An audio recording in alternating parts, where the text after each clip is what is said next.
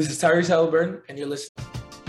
We're driven by the search for better. But when it comes to hiring, the best way to search for a candidate isn't to search at all. Don't search match with Indeed. Indeed is your matching and hiring platform with over 350 million global monthly visitors, according to Indeed data, and a matching engine that helps you find quality candidates fast. Ditch the busy work. Use Indeed for scheduling, screening, and messaging so you can connect with candidates faster. Leveraging over 140 million qualifications and preferences every day, Indeed's matching engine is constantly learning from your preferences, so the more you use Indeed, the better it gets.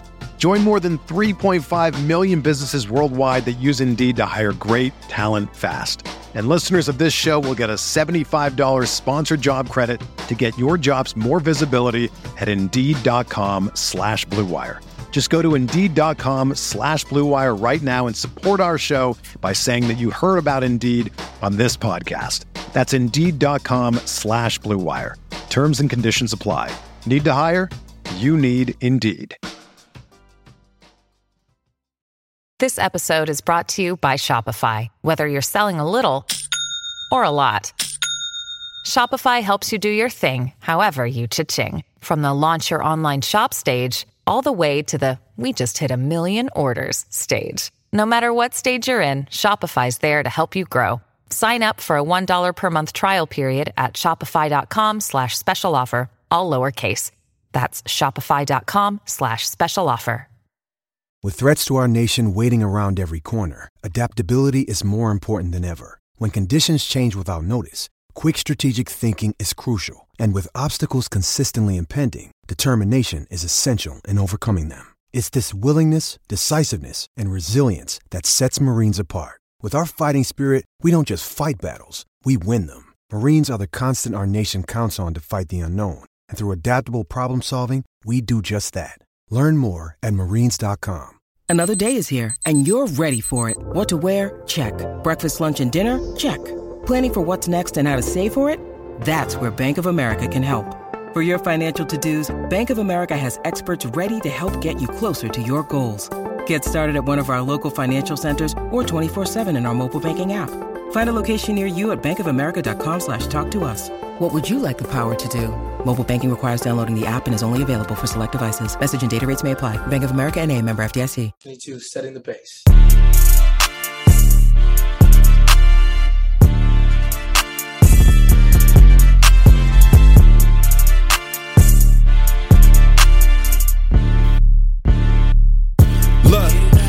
The pace with Alex and Facci, Alex and Facci, Alex and Alex. If I put our jacks in the paint, how you gonna stop me? How you gonna stop me? We can go head to head. Call out your top three, call out your top three. Look at the switch from Buddy Hield. Now that boy got three.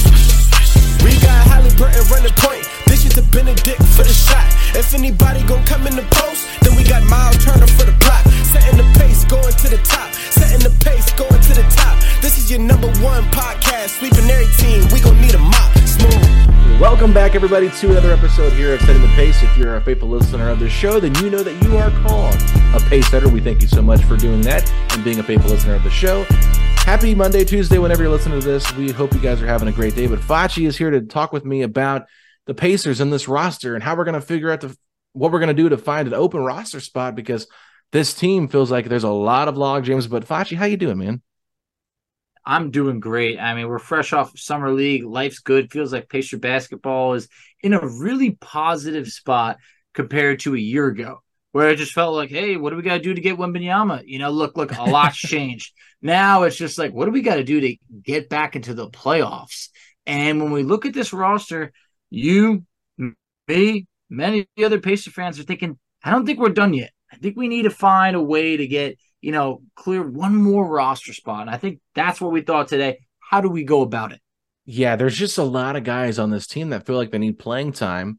And if you're trying to build your third string, it's kind of tough. So, not that you want to build for a third string, but I think there's a way you can maybe trade two for one and and figure things out, maybe simplify the rotation a little bit because right now there's going to be a couple guys on the outside looking in trying to get playing time and that's not always a bad thing but at the same time you don't want to have a disgruntled locker room if that's the case and i think the pacers did value the veteran presence of James Johnson last year. So if they're wanting to bring him back, or maybe more of a hometown hero in George Hill back, they're going to have to make a trade that would clear a roster spot, whether that's two for one or one guy going to a team that has some cap space right now. So we're going to talk about all that, Facci. But um, let's go ahead. These are trade ideas to clear a roster spot exercise we're going to do. I'll let you go first, Facci. Kick us off. Now you got to let me know. Do I go big first or do I go small? Because I got a little bit of a variation of just Oh, about man. everything. Okay, well, let's build our way up to the big one, Facci. Start your way off small. All right, so let's go with a small one.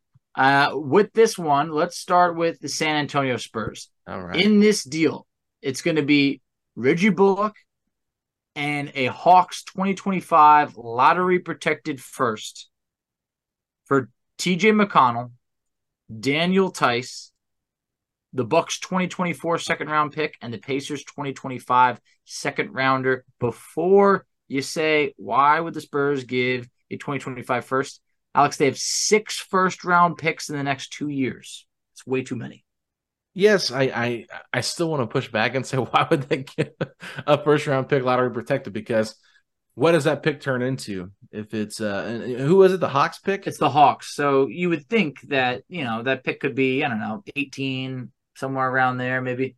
yeah. So Theis McConnell in two seconds for For Reggie Bullock expiring. expiring and Yeah. um the Hawks pick. So with this, you clear a roster spot. And I'll tell you what, why would they do that?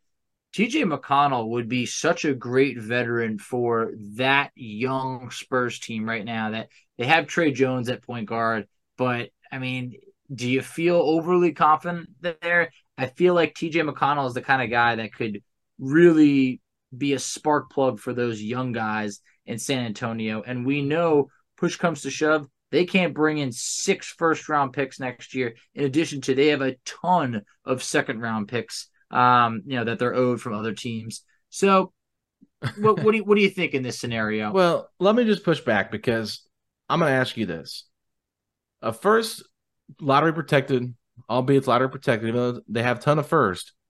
You're looking at guys like Chris Duarte, Obi Toppin, who are still in their rookie contracts, only got two second round picks and a trade to get them off the roster and move on.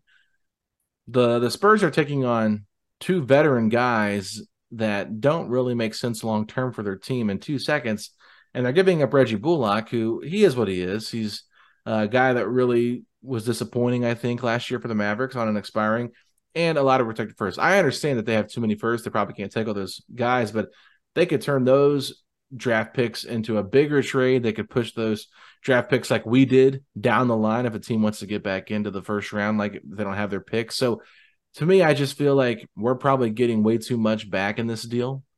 Uh, if you're looking, if I'm looking at it from that uh, perspective, just because I think if we couldn't get a first for Chris Duarte, what makes you think we're going to get a first for Daniel Tyson and TJ McConnell? Yeah, I mean, obviously is expiring. McConnell, I think, is a a player that can very much help them. Duarte, I think, was kind of you know inconsistent. Year one Yeah. looked great. Year two, I don't know which player is he. Year three might be somewhere in the middle. I get it. Um, in in this situation, you know, that's why I want to start with one of the lower deals. It's like, eh, you know what? It's not the best deal, but if the Spurs eventually, yes, they could use those first round picks for a much bigger deal. But I do think that when you look at this roster, Pop would probably like a veteran in there. And when, when you come across it, it's like their veteran right now, Doug McDermott, 31 years old, is he even going to make make it past the season or past the trade deadline? Probably not. It's a really, really young team. A lot of 20 year olds, 23 year olds, 19. So they, I think they could use an adult in that locker room. But I understand if they're not willing to give a first round pick. But I try to find the team of who has the most of them, and that was the worst of the first round picks. Because look at some of the other ones they have. Uh, for 2024, they have their own Charlotte, then Toronto, and then in 2025 they have Chicago's first round pick, their own, and Atlanta. So it was definitely the worst first round pick that they have to offer. Yeah, and that makes sense. I mean, Atlanta they traded a bunch of those first round picks for the Dejounte Murray trade, so I, I get that. So you know, I'm not I'm not mad about the trade structure. I just think that the first round pick probably needs to be seconds, and the Pacers probably don't include a second, or maybe it's just one second in Bullock for Tyson McConnell. That could make Yeah. some sense. if if um if we're talking about you know it, that first round picks out of there, then we're not including second round picks. Mm. My problem is is I don't think that the Pacers are going to punt on McConnell just to clear a roster spot. I think that they value McConnell enough to say if we're moving him, we got to get something of value other than a roster spot. Yeah, and I think that a second round pick probably would be somewhat of value to them, even though that sounds Ugh. crazy. I, I yeah, think it does it- sound kind of crazy. but they traded Chris Duarte for two seconds, Facci. So I but they value TJ McConnell far more than they, they? value. Yes, they definitely do. I, and I think that you believe that too. I think that we knew that Chris Duarte was very much the odd man out, probably before the season was even done, let alone the second the offseason started. TJ McConnell is a front office favorite. He is. Here's what I will say. I think that TJ McConnell is going to be hard to not play if he's on this roster because of how much they love him. But I also think they realize that Nembhard's potential is much higher and that he probably needs to be the guy to run the second unit. And so trading McConnell somewhere where he can be impactful would be probably what they would try to do to find the right trade for him. Because I think that it would be hard to make TJ McConnell your third string point guard because I don't know if he would embrace that role completely especially knowing that he's a little bit younger than a guy like George Hill and still feels like he has a lot more to provide. Um, and it's just like there's such a crowded backcourt in the Pacers rotation right now that I think it's a little bit challenging. So um, I'll stay with the Spurs because I had a Spurs trade Facci, and Ooh. mine was definitely less sexy than yours because of what you said that you were, we were getting back. But mine was Doug McDermott and the Lakers' second round pick next year for McConnell and Jalen Smith. Hmm. You know, I, I, I tried to work McDermott in one. I, I had one, but I'm not even going to share it if since you shot down my uh my previous one. So because it also involved that Atlanta first. Um, I try. I didn't include any first round picks in any of these roster clearing trade spots things. So like, I'm just giving you a heads up. Yeah, my my feeling was just I just I find it hard for the Pacers to just move on from McConnell if they're not getting something real of value. McDermott, you get him now, but now there's another logjam there. Sure, you clear a roster spot, but like, how much playing time is McDermott getting on this team when he's a shooter, Buddy's a shooter? You got Ben Sheppard, who's Oh, then third probably string. odd man. Well, He's yeah, third yeah. string, and that's kind of what you're trying to do. You're trying to clear the rotation up a little bit. So you're getting rid of a, a center that you don't really probably need in Jalen Smith, knowing you have Theis and Isaiah Jackson that can back up Miles, and I think that's good enough depth. And then you've got Toppin and Walker who can also play small ball five in a pinch if you need to. And then with all the different wings that we have, you can put McDermott as your, you know, third string small forward, whatever, and he's an expiring contract. So you get off the books for that for next year and don't have to worry about the partial guarantee you owe to TJ or Jalen opting into his contract. I was also looking at that as a big reason why Yeah. You want to make a trade like this because you're getting an expiring contract for guys that could have money on the books for next year if you're trying to be bigger players in next offseason. if the whole goal is hey we just want to save some money clear a roster spot obviously that trade makes sense do you think that makes the pacers a better team by doing this trade or is it just doing a deal just to do a deal I think sometimes simplic- sim- uh, simplifying the roster is the better move.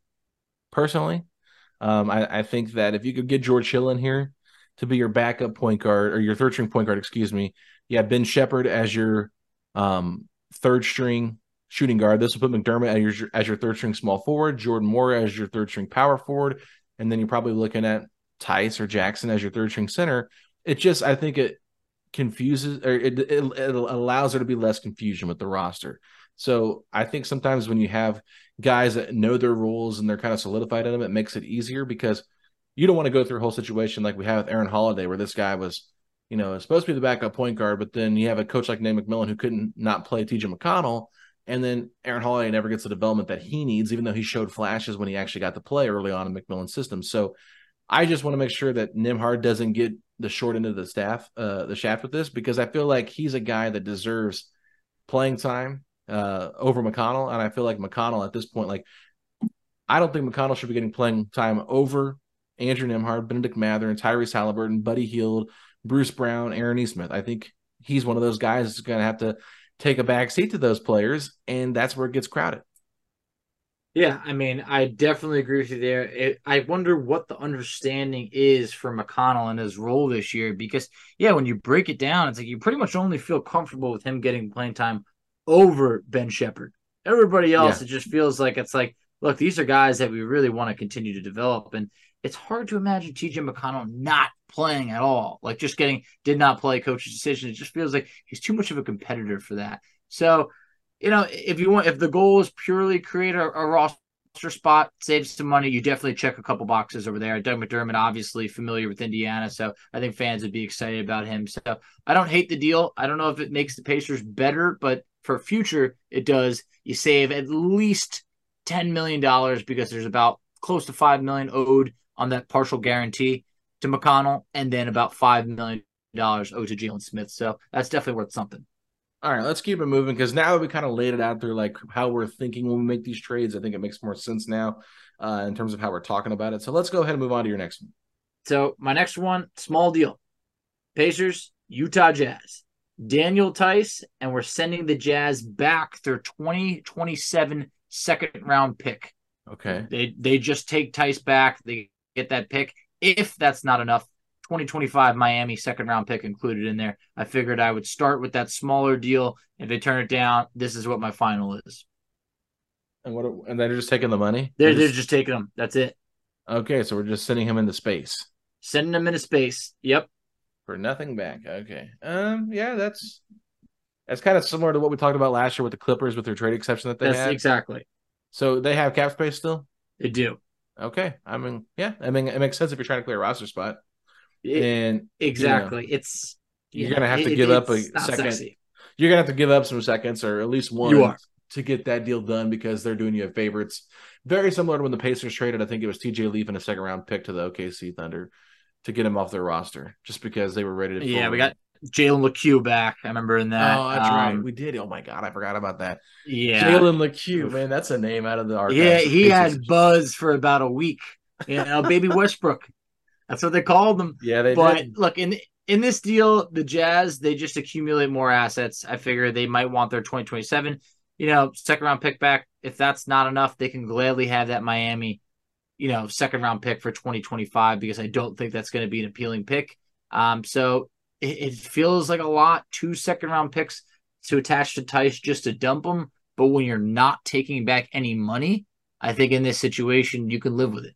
Yeah, and I think one of the things too it allows the Pacers to get a little bit more cap space for this yep. season, depending what they want to do. About nine million dollars. And um, Danny Solid. Ainge also has connections with Daniel Theis from their days in Boston, so I could kind of mm, see this sure. happening. But uh, yeah, so I'm gonna move on to my next one here, just so we don't overtalk yeah. these silly trades that aren't that deep. Um, the next one I had was Davis Bertans, who is now with the Oklahoma City Thunder, in a 2024 second via Charlotte slash Minnesota for TJ McConnell and Daniel Theis. It saves the Pacers a little bit of money this season. Um, Bertans has another year on his contract after this year, but it's similar to TJ McConnell's. He they have the early termination option, which means if they waive him by a certain date before the season starts, only five million dollars of that contract is guaranteed. So it would basically be uh, similar to what McConnell's guarantee is on his contract. Uh, you're creating a roster spot. You have, you know, a third string guy that's probably not going to play a lot for you, who's an expiring kind of that you could trade.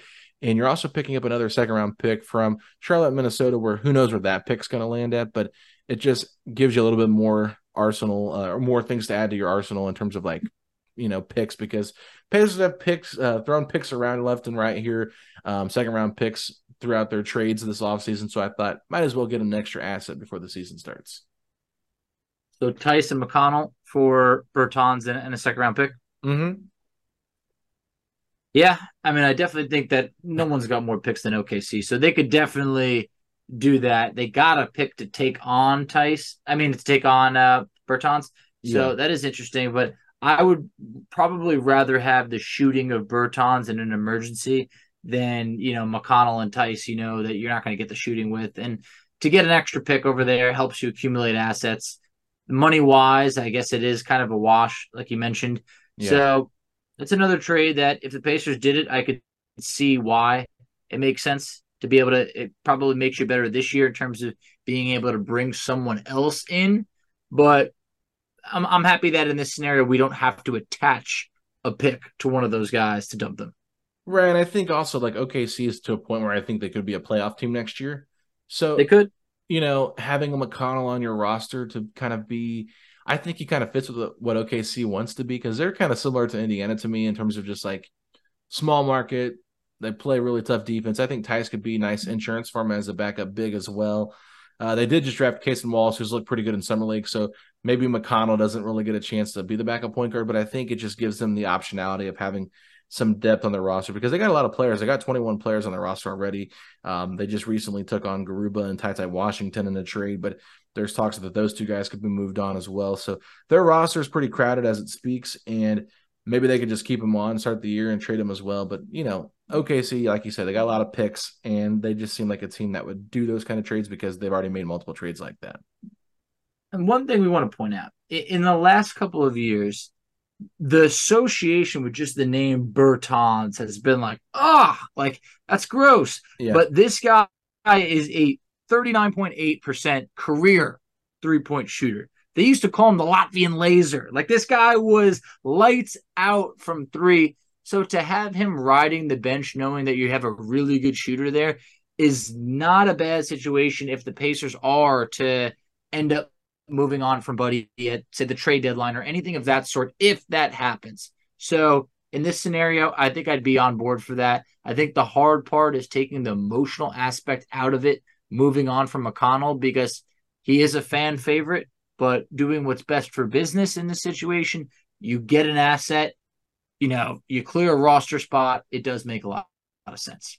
Yeah, Now, absolutely. Go to your next one. For my next trade, this is when it gets bigger. So your trades might be in that same type of category. I'm throwing some stuff at the wall. I'm seeing what's sticking. okay. In this scenario, it's the Pacers, and and I I think everybody knew one of these was probably going to come up eventually. It's hard to do it and have this name not come up.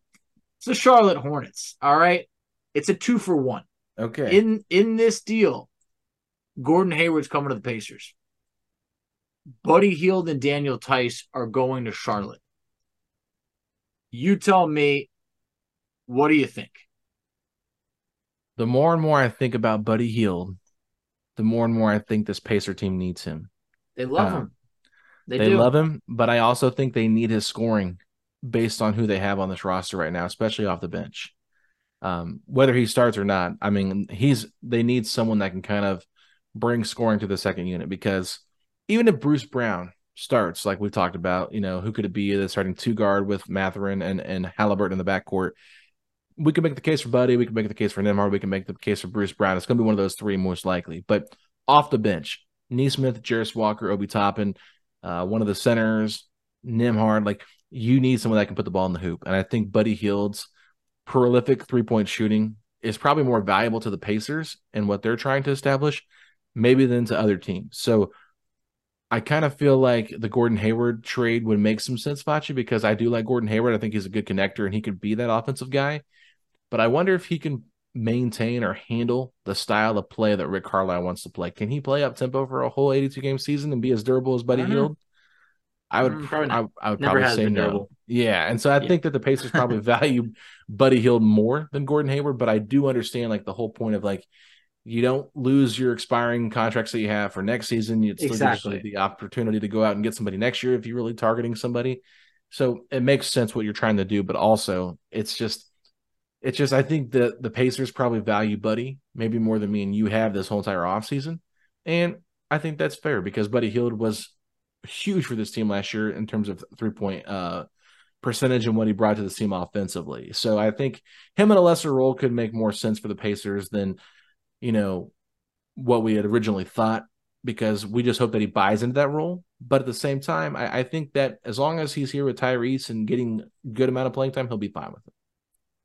And I think that maybe behind closed doors, maybe he has bought into that role. I mean, it's not like they're going to announce that to us, but seeing him at Summer League with the guys and the Buddy being someone that's never made the playoffs before, hey, winning winning speaks. I mean, if the Pacers go on a run and they end up making the playoffs, and he we've talked about it before, Buddy feels like that kind of guy that could be like a six man of the year esque player if used right. So Look, I, I get it. Yeah, and you mentioned it. What I was trying to accomplish here is how do the Pacers not take on any additional money, They get Theis off, and it's like you're still getting a good enough scorer in Gordon Hayward, but obviously Buddy's Buddy. I mean, he's a one of the best three point shooters that the league's ever seen. So I understand it. Um, and I'd be more than happy if the Pacers didn't do this. If they did do it, I would fully understand as well. Absolutely. Um, you ready for me to move on to my next trade? I am. All right, I'm I'm keeping mine simple, but you know that's what I like to do here. So, um, I'm going to go to the Nets here, Facci, because they still have a guy that I think could be a nice trade chip this season. He could actually get some minutes um, with this team, but I don't think that he would get playing time over the guys that I mentioned earlier. So I'm going to do this is a tough one, but we're trading Jordan Nwora and Jalen Smith to the Nets for Royce O'Neale and a 2029 second round pick from Dallas. Um, I feel like Jordan Nwora is kind of on the outside looking in. Would love for him to be able to get more playing time, but I just feel like with how the roster is currently constructed, it's going to be hard for him. Jalen Smith, I think that he's a guy that could benefit from a, a, new change of scenery once again, just because there's so many centers in this uh, log. There's so many centers at the log jam right there at the front court. So I just feel like he could maybe be the backup center for what Brooklyn's trying to do. And Royce O'Neale's been a guy that's been rumored a few different times now as someone that could be on the trade, uh, on the trade block. So he's an unrestricted free agent next year. He's an expiring contract. You also get a 29 second round pick from Dallas. And I feel like the Nets add some young talent to go with their core they're trying to build up here. So I thought it made some sense, and I felt like you could probably trade Royce O'Neale as well. Probably actually get a couple of second round picks later in the season if a team's really desperate for a wing like that. And I think it could be really nice insurance as well if you have injuries. Nothing like another six four player, right? You know, I think that this is just what the Pacers need. But look, you know, Royce O'Neale, someone who in the past I, I thought you know had some solid years. I, I think that you know, he was they traded a first round pick for him just about a, a year or two ago. Good three point shooter, love that. Uh, good rebounder, especially for his size. He can make some plays also. Nearly four assists per game last year. Um, I had a try. I was trying to work Royce O'Neale into a trade but I was like, man, I just don't know a scenario where they would take back Theis or anything. So when you include Jordan Nwora in there, I think they do that trade. Pacers could do that trade. I've always been higher on Jordan Nwora than you are, and I really, I even feel like it's a crime to have him as like the third string power forward after what we saw in the second half of the year. Yeah. So it's the tough. trade, it, it it's is. tough. It's, it's just there's so many good players on this team that it's hard to get everybody the playing time that they want. So between you know giving Jalen Smith and Jordan Nwora a chance to shine in Brooklyn and getting that pick with Royce O'Neale, it is smart. You do save money in the process. I would be for the deal, but seeing Jordan Nwora kill it in Brooklyn would also hurt me. But I just also don't think that the Pacers are probably going to end up re-signing Jordan Nwora when push comes to shove because they're probably going to be swinging a bit higher in free agency. That, yes. That's my guess. So yes. you, you never want to let someone walk. So I'd be more than fine trading for Royce O'Neale, letting him walk, you know, but uh, picking up that Dallas 2029 pick because let's be honest, the way Luka's signed, Kyrie signed, who knows what Dallas is going to be looking like in 2029. Absolutely. Could it could be. And it's like, you don't want to punt on guys that are so young that are part of your core right now, but at the same time, there's just like you said, there's too many guys, and yeah, maybe if you keep Jordan Nwora, like he might be able to come back on a cheaper contract, uh, resign with the Pacers. They've obviously had interest in him before, and you know, just depending on what direction they're heading, because I think defensively he's going to have to get better and prove that he can be a yeah. better defender because we know he can put the ball in the hoop, but the defense is where we got to see War take those next steps. So um, go to your next trade, Facci the last thing I want to say on that is my fear is I hope Jordan Nwora is not who Jalen Smith just was this past year. Yeah, that guy point. that you the guy that you trade for that looks so good, and then you bring in other bodies like a Jarace Walker and Obi Toppin, and all of a sudden there's times where he's not even getting off the bench. So mm-hmm. I hope mm-hmm. that's not the case. But my next trade, it's actually a smaller one that must have slipped through the cracks. This involves the Washington Wizards. This is the Pacers sending Daniel Theis and a 2024 Milwaukee second round pick to the Wizards. He's being absorbed in a trade exception. And if they do want more assets because they've been on the short end of the stick for many deals, I'm willing to include a 2025 Miami second round pick because I think those are two of the worst second round picks that you're, you're probably going to come across. What's your so thoughts on this? another salary We're not- dump for Theis, basically. We're not taking anyone back. Yep. Yeah, see, because I think they're over the tax already. I don't know if they would do this deal, Foch, just because Okay. even adding them into a traded player exception, they still have to pay the tax on that, and it just adds to their tax bill. But I'll actually throw out my Washington trade here because I actually think this might be my favorite trade that I've come up with yet so far. Oh. Even though I think this one's going to hurt some Pacer fans. Um, oh my God! Lay it on me. What do we got? Okay, so we're we're gonna send Daniel. Theis and that Milwaukee 2024 second round pick, as well as Isaiah Jackson, to the Washington Wizards, and we're gonna get our backup center for the next couple of years. He's under contract for three years. He started about 40 some games last year. Uh, Daniel Gafford. Daniel Gafford, I think, is someone that is on a great contract. He's making about $12 million in the next three years. He's an active rebounder. He's active on the glass. I think that he would fit this up tempo style. He always is catching alley oops. Personally, I think that he's ahead of Isaiah Jackson right now. I think that the reason that you throw in this second round pick here is because I think Isaiah Jackson is not as good as Daniel Gafford, and the Wizards probably agree with that. But taking a flyer on someone that's 21 years old makes a lot of sense. Um, but the Pacers, you know, once again, are trying to get their backup center for Miles Turner. Um, there's no question here that I think Daniel Gafford would be a better option than both Jackson and Theis uh, at this point, and the Pacers are trying to win right now and could fit really well with the system. So, um, yeah, you're adding money onto the books, but you're also clearing that roster spot that you want, and it's only twelve million dollars. I don't think it's going to hurt you that much, especially um, since you know there's other ways they can maneuver money to make it happen for next offseason to get the players that they want in here if there's a free agent potentially. So, um, don't know if you hate Daniel Gafford or not, but he came from Chicago. I thought he was decent in Chicago when he got playing time, and then every time that the Pacers have played him, I feel like he's been pretty impactful too for the Wizards. So, what are your thoughts on Daniel Gafford? I don't think they do it. Uh, I look. I lived in DC. Wizards fans love Daniel Gafford. Daniel Gafford, good shot blocker. Also, when he came over there, I know his numbers only says 1.3, you know, but when he came over to Washington, that man looked like a totally different dude. Mm-hmm. He was blocking a lot, and I know your point. He had some solid game, games against the Pacers. So here's the thing: yes, the Wizards are in a rebuild. Daniel Gafford's only 24 years old. Yeah. So it's not like he's too old or anything. And Isaiah Jackson, sure, they get younger. He's cheaper. Theis is whatever, and, and they get a pick with it. I think if the Pacers could do that deal, you do that deal. Daniel Gafford would be a, a good backup center in this league. He's the Wizards starting center. Um, and I think that in, in a year that's re- really not going to mean anything for him, he, for them, they're probably going to put up some pretty good numbers. Uh, Daniel Gafford's probably going to put up some decent numbers. Um, I think if the Pacers could do this deal, you do this deal. I don't know if Washington does this deal. Yeah, it's a tough one because he only played 20 minutes a game the last two seasons. You know, only average of what, like nine points a game. He had about Yep. a block and a half uh, per game, and he was only getting about three and a half rebounds. So, or no, excuse me, five and a half rebounds. So it's not like he's putting out these great statistics that make you feel like he's Mhm. untouchable.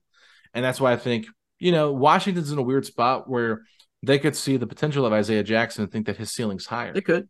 You know what I'm saying? That's the only reason I threw that in Oh, there. yeah.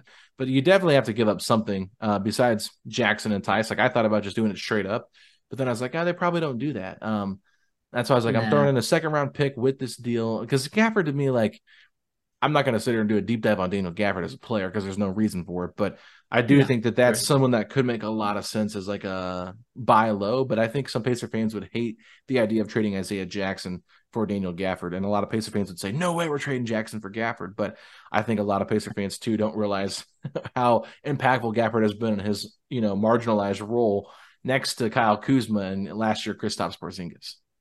Exactly. Daniel Gafford, like I mentioned before, he's a really good shot blocker. To have him backing up Miles Turner, you would have really good rim protectors at the center position. You'd be clearing up that that position.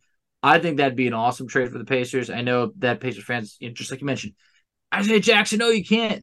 There's guys, whether we like it or not, there's unfortunately going to be a bunch of games this year where Isaiah Jackson probably doesn't get off the bench. You know, that's just how Yeah. it is. There's a lot of centers there between Turner, Jalen Smith, Isaiah Jackson, and Daniel Theis is still there. They were having times where they were rotating, where some centers just would not play for a while. Daniel Gafford would be playing every night, and that rotation would obviously be two centers, you know, cleaned up. So if if the if the Wizards would do that deal, I think the Pacers would have to do that deal. Clearing a roster spot in there is, is a major plus as well. I'm just tired of the log jam at the center position. I'm tired of like the back and forth of oh, it's Jalen Smith's night to be the backup five. No, it's Isaiah Jackson's night. No, we're gonna keep rotating. Blah blah blah. It's like no, just pick a direction. And I think like this could be one of those moves where you like the Pacers got Ian Mahinmi to back up Roy Hibbert, right? Like Yeah. it's not gonna like make you feel super excited, but like then you realize how impactful Mahinmi was because nobody knew who Mahimi was on the Mavericks. I mean, he was a backup center there, right? So you're you're probably thinking, well, you know, Gafford's not a bad player. Like, who is he? So that's kind of where this one's at for me. It's like uh it's a very lackluster trade, I guess you could call it, but it's still a trade that to me could make some sense. I've got three more trades, Facci. I don't know how many more you got, but go ahead and hit me with your next one. I, I got I got one and a half. I got Okay. one that I don't know if I'm going to share, and then I got one that I'm ready to share. Okay. No, there's always one of those where you never want to get laughed out of the, out out of Zoom or out of the podcast. But look, here's what I got. It's the Pacers and the Atlanta Hawks. And tell me what you think here. Okay. In this deal, the Pacers are sending Buddy Hield and Jalen Smith. And they're getting back Bogdan Bogdanovich and a 2024 top eight protected first round pick. Now, I'll tell you why listen to this. So the Hawks, they're in a shed salary mode. They punted on John Collins just to get him off the books. They they just re-signed Dejounte Murray. They want to re-sign, you know, a few other guys. They also want to bring in another star. So they're getting Bogdanovich's contract off the books, which has four years remaining, including this upcoming season. But look at the money. 18.7, so matches up perfectly with Buddy. It's actually about half a million cheaper. 17.2, 16 million, and then in year four, a 16 million dollar team option. So the Hawks would shed at least 30 million dollars in future money without counting that 16 million dollar team option. What are your thoughts on that? It's interesting. I think Bogdan Bogdanovich would actually fit here pretty well with the Pacers Off and the their bench? roster off the bench. Yeah. Um, man, this is tough because I just Shot wonder. 40% from three last year. I mean, he, Yeah. he's 39% for his career from three. He's a good three point shooter. I think all the points you made about them saving money and that kind of stuff makes sense. I don't know if the pick makes a whole lot of sense. Uh, getting I- a pick with him? Yes, I I think it'd probably be more like two seconds in this kind of a deal because. I think I would say Bogdan's the best player in this trade, even So though we, even though we like Buddy Hield and it's and we're doing them a favor by saving them some money. I also don't think that they value a Trae Young Buddy Hield backcourt. Yeah, yeah, yeah. a lot of defensive problems there. I mean, they're in a weird spot because they just extended are. Dejounte Murray. They've got Trae Young extended uh, for the next four years. Capela or DeAndre Hunter's extended for four Yep. years. So they've got a lot of future money on the books. So I understand completely what you're saying. And I think the Hawks will still continue to be an active team come uh, the rest of the offseason potentially and going into the trade deadline. Like they're going to be a team that's constantly looking to make roster adjustments with their with their team. But yeah, I, I I think that it makes sense with what everything you brought up, but I also think that the Hawks are trying to win, and I think Bogdanovich helps them win more. I don't think they'd give a, a, a protected pick for this at all. I think it would have to be two seconds. Um, and I think the Pacers would probably do the deal if it was two seconds in Bogdanovich, just because of like what he would. brings to the table. But at the same time, how old is Bogdanovich?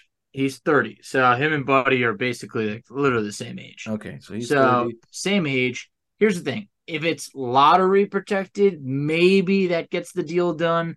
Uh, but even if it's not, and it is two second round picks, you know the Pacers are picking up two second round picks in a year where Buddy's an expiring.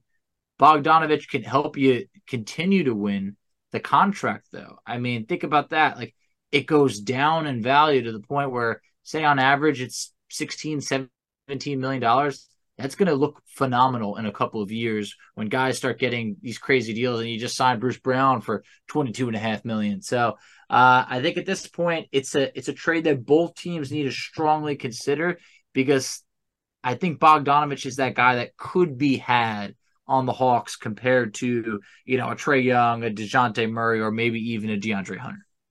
Yeah, I mean, I, I understand everything you're saying. I'm not going to try to poo poo on it too much because I think you're bringing up some valid points. I just, I wonder if both teams value their players more than maybe we do in They this could. trade. You know what I mean? So, like, Buddy probably means more to the Pacers than he does to the Hawks, and I think Yes. Bogdanovich probably means more to the Hawks than he does to the Pacers. Um, especially because I think he's I think he's not bad with the ball in his hands either. So like he's more he he can run a little bit more offense than I think Buddy Hield could as like a secondary playmaker type of thing. So yeah, this is one that makes you think a little bit, Foch. That's for sure. um, I, there's there's definitely some conversation to be had there, but I just think that maybe some of the pieces you had thrown together originally might be too much asking price for the Hawks. Um, they wouldn't they wouldn't take that back um, from what yeah. we were asking for. So you, you start at a top eight protected. If you go to lottery, they still won't do that. Two second round picks, if if that's what it is, I'm I'm still on board because okay. the Pacers are locking up a player, and that's always that thing of like, look, even to have that 16 million dollar team option moving forward, you can make an argument that this contract then is only three years and it's only two, you know, additional years past what Buddy would have been owed. But at the same point, yeah, maybe both players value their guy a little bit more. Who knows? But either way, it's definitely a move that I think the Pacers can be a better team moving forward compared to just punting. Mm-hmm. No, that makes sense. Okay, I got three left. Are you ready for them? Go, all, all, just go all three. Okay, so this one is Thad Young and two second round picks, and Thad's on an expiring contract. Uh, the the two second round picks would be twenty twenty eight and twenty thirty for Jordan Nwora and Jalen Smith. Hmm. Uh, that's tough because we all love that. We all love that. Yeah, I, am more so thinking about him as a locker room presence. That that's where I'm at. I'm wondering yeah. what, what's left for He's Thad Young other than being a, a, great guy.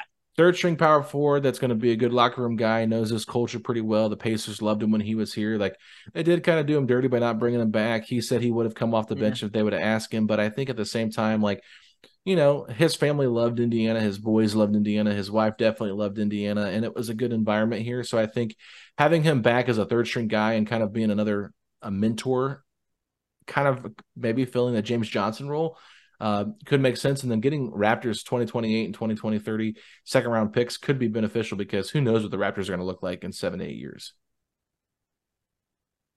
I don't think I can give Jordan War up in that. I just don't think we're going to get any Thad Young production. I think locker room wise, he's definitely important. But then if you're clearing that roster spot to bring in Thad Young to then have an extra roster spot to bring in George Hill, I think is just too many veterans that are yeah. not contributing that much. Yeah, the way the I look at it, the way you could look at it is say, okay, Jalen Smith for Thad Young straight up, and then you trade Jordan Nwora for two seconds. Yeah, that, that might be a little bit different. That's how know? that's how you can break it down if you don't like I mean, the way it sounds. Yeah, it's like you know, I don't know. I, I just feel like I worry about what's the playing time that Jordan Nwora gets. If Jordan Nwora on the court with playing time, I think is just going to be able to give you production. Mm-hmm. Thad Young, I think, is solely for the locker room. Jalen Smith, I'm not. I wouldn't be that torn up about. But and the picks, who knows? I mean, you know, that's totally up in the air. What happens? You know, five to seven years from now for those picks. So I think I pass on that deal. Okay, I I think I would probably do it. That's why I'm sure you would. That's why you came up with it. But, but it's know. like one of those things where it had to make sense, and I think I can make the case for why it made sense for everybody. Um, just because I think you know Jalen Smith, I think they want to give him an opportunity to um, either be the backup five here or be the backup five somewhere else. Now the the Raptors, they got Precious Achiuwa, um, they've got Christian Koloko, they've got who's the other guy that I'm forgetting that they have that we always throw in trade ideas that we love from their team. Uh, uh, Chris Boucher. Chris Boucher, yeah. It's like, man, I'm, I'm blanking on his name. So, I mean, they do have options yeah, there. He always gets thrown in there. yes. But I think Jalen Smith could find a, a role with that team. And they're going to be in a weird spot because Toronto, they just can't punt for whatever reason. They are absolutely. They can't. They refuse to. Yeah. They're absolutely stuck on trying to win now. So, the other two trades I have are probably just as boring. So, I'll just go through them quickly. This one is a straight up trade. It's Joe Harris, who just got traded to Detroit for TJ McConnell and Daniel Theis. Oh yeah, no, I, I do that deal. Okay, I, I do that deal just because you're you're getting you're getting shooting. Theis, I'm really not worried about. McConnell, look, it's it's been great, but you are cleaning up the rotation a bit, um, and he's expiring, so it's yeah, just you're yeah. saving money, saving future money. And then basically something very similar. Marcus Morris, who's someone we talked about already, uh, who was originally traded by the Clippers, and then he was not happy with his role uh, I don't think he'd be super happy with his role here, but Marcus Morrison, a 20, 30 second round pick from the Clippers for TJ McConnell and Jalen Smith could also make some sense. Yeah. I wonder if I wonder if I mean, I don't think that at that point that Marcus Morris would ask for a buyout or anything. He probably would get moved at the deadline. Yeah. Um, so McConnell and was it Jalen Smith? Jalen Smith. Yeah, because they can't take on that money. So here's the thing: so you're actually taking on more money this year because Pacers have cap space, but the Clippers are so far over the tax that McConnell and Theis is just too much money uh, for Marcus Morris because they they make like three hundred thousand or four hundred thousand more, and the Clippers can't do that. So you know how like trades you were able to kind of have that mm-hmm. flexibility before. Now yeah. you can't with certain teams, so that's why you would have to trade McConnell and Jalen Smith to to make that deal happen. Maybe you could do Tyson Smith instead, but at the same time, I don't want to trade two centers and bring back a forward and then only have two centers on my roster because that would make a whole lot of sense. I think is, is I wonder, are you going to get a disgruntled Marcus Morris? You could. If he doesn't even show up in Indiana, then you just let him walk, or or you try to find another trade. Like you know, we just talked about with Joe Harris. Like even if you get Marcus Morris, you're like, okay, we'll trade you to a team that's got the you know ability to take you on and we can take back a different contract, maybe get some extra seconds with it or something like that. You know, there's always ways you can go about maneuvering, but I think that Bo Jalen Smith and McConnell would actually help the Clippers. Oh, of uh, course they would with their rotation. And I think it could kind of give them a nice backup point guard, and then I think Jalen Smith could be a nice backup big. So I think that it made sense for both teams. But even if the Pacers wanted to, like Marcus Morris could potentially uh play some backup three, backup four at time, like where he's not completely out of the rotation. Uh, this was probably like one of my least favorite ones of the ones I said. So yeah, I'm, I'm out on this one. I just think you're going to get a disgruntled Marcus Morris, and you're giving up one of your best locker room guys in TJ McConnell. And I feel like yeah. the Pacers have been very clear to not have any negativity in the locker room. And I just feel like Marcus Morris is that guy. If he was unhappy, you know, in LA, he might be unhappy in Indiana. I don't really care if he's unhappy in Indiana or not. I'm just, I know, but it's one of those things where it's like you could probably like attach one of these trades that we said, like maybe send Marcus Morris to Detroit and then send Joe Harris to Indiana. Like you could make it a three team trade with all these different teams that we've already mentioned here or, or that I've mentioned with like similar salaries going back and forth to where like maybe he doesn't come to Indiana, he's rerouted somewhere else for a different type mm. of move. So yeah, I'd rather reroute him if possible. Yeah. So um, I, I like was just Joe going, Harris deal. I just literally went through every team and looked at who had expiring contracts and tried to make trades. That's what I did. Uh, yeah. So we didn't have money on the books for next year. Uh, you don't have to worry about giving McConnell that option, um, even that partial guarantee. And you know, I the one trade that we talked about with the with the Wizards, I was at one point. That's the only time I was like, okay, let's trade two biggest for one and see if they would do it because it could make some sense, you know, but that's that's kind of where I drew the line. Like most of these stuff, I think it's got to be like expiring contracts because you exactly. just want to continue to have that optionality for next year. I know. Bring in guys that maybe can help you more long term in terms of winning and being more of a playoff contender. And yes, I am definitely keeping my eyes glued to OG Anunoby for next off season. So exactly. Me too. That's exactly how I build all my stuff. With like, you don't want to take back all this extra money that's going to like tie up your books for years. No, McConnell's or excuse me, Halliburton's going to be on his max max extension. So you want to continue to try to keep your your your space and your cap as flexible as possible. And you got a lot of restricted free agents next year with all those guys being in the same draft class. So Nesmith and Obi Toppin, if you sign them to deals, you know, how does that impact your salary? I think you got to keep all that stuff in mind too. No, it's 100% true. And that's why I only had one trade where we were taking making any future money. That was the Bogdanovich deal. So, you know, we're in the same boat. Hey, the, the Pacers books look so good that you almost like you're really weary of who you're going to bring on to those books because we do have big dreams now. We do feel like we can get OG, you know, whether it's trade and then sign them or just outright sign them in free agency. Who knows? But we feel that someone is going to be coming next year. So we don't want to mess those books up. So you and I were basically on the same page of what we're looking for in return. It's unfortunate with Theis is like nine million dollars at this point. Once guys have signed, becomes tougher. Like you do kind of need to attach something to that contract, most likely. But overall, I thought we had some good trades. Probably yeah. a couple that are like, yeah, why would we do this? But that's why it's fun. That's why it's fun to come up with a couple different options. And hey, for everybody that's listening, send us some deals. If you come across one that we're like, how did we miss this one? Let us know because you know what the logjam looks like at center right now. It's way too much. There's so much talent on this team. We got to find some way to get these guys playing time. And, you know, selfishly, or maybe not even selfishly, we do want to make one more move. One more move, you know, just to put that icing on the cake. So, guys, please send us any deals that we might have missed. We always appreciate that. Yeah, like I've heard some people speculate there could be a bigger move out there. So if that's the case, like okay, then just forget everything we just said in terms exactly. of scrap it. Yeah, but this is just like okay, you feel like your roster's pretty much intact. Now you just want to make some minor adjustments. These are like your Brad Wanamaker trades uh, or signings. To, you know, when you trade Edmond Sumner, like just trying to make your roster make more sense for what you need. And um, even though Brad Wanamaker was not good with the Pacers, at no. least you understood they needed another point guard, and that's why they did that. So it made sense at the time, even though if it wasn't a good move, it made sense what they were thinking and what they were doing. But that's kind of what we were trying to do here was just clarify some of the roles and allow there to be more flexibility moving forward. And then, of course, I, I think that honestly, bringing a guy like George Hill back, it means more than people realize. So um, mm-hmm. they could they could just tell George, hey, thanks for your couple months last year, you know, we could have released you and let you go with the contender, but you stay with us. I mean, George still thinks he has basketball up to play, but he wants to retire here. He talked about that.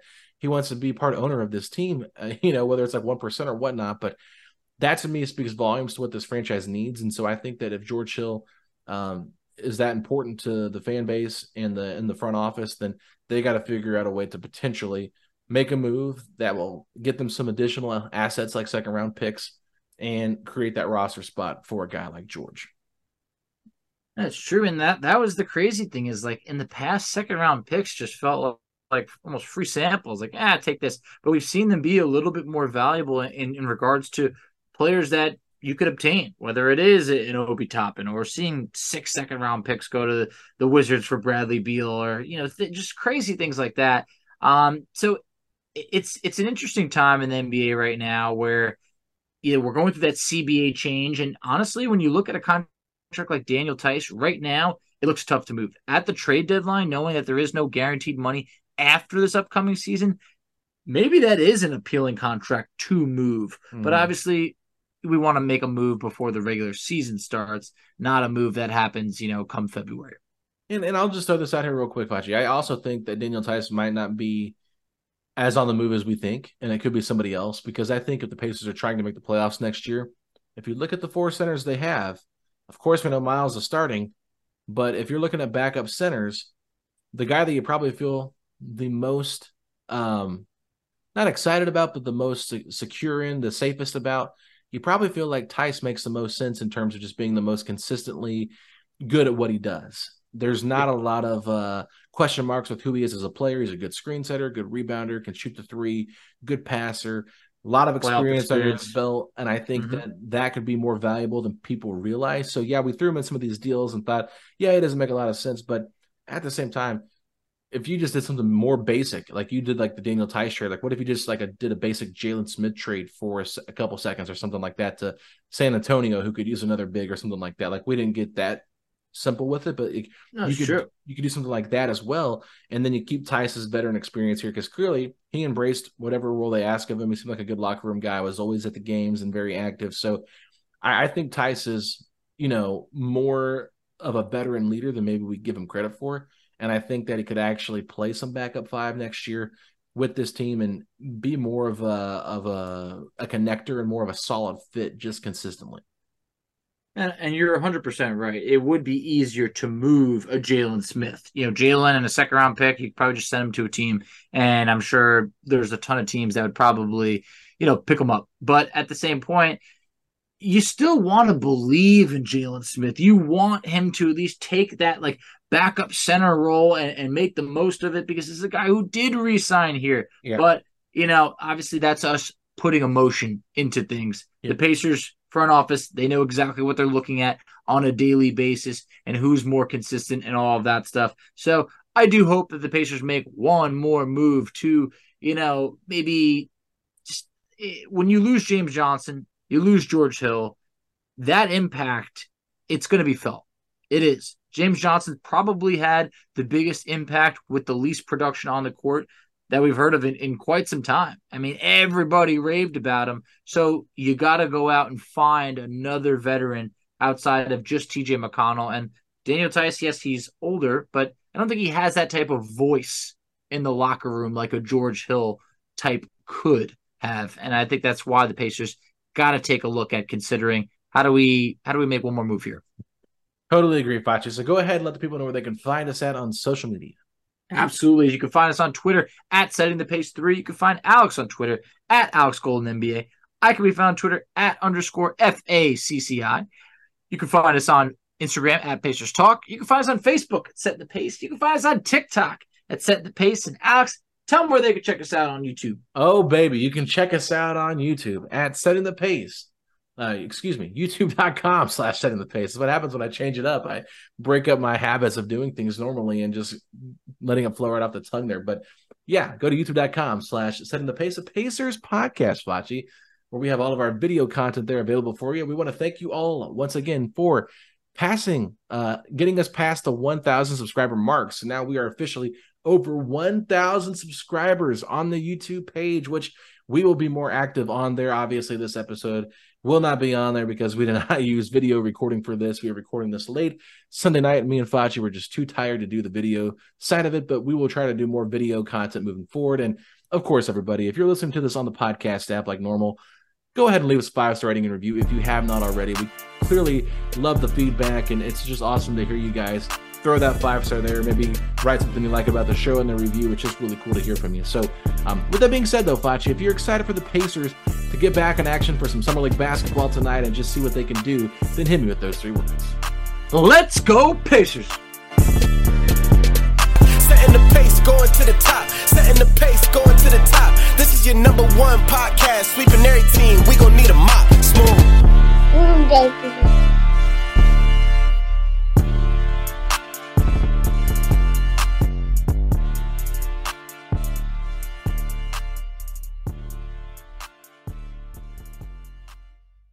This is the story of the one. As head of maintenance at a concert hall, he knows the show must always go on. That's why he works behind the scenes, ensuring every light is working, the HVAC is humming, and his facility shines. With Grainger's supplies and solutions for every challenge he faces, plus 24 7 customer support, his venue never misses a beat. Call quickgranger.com or just stop by. Grainger, for the ones who get it done.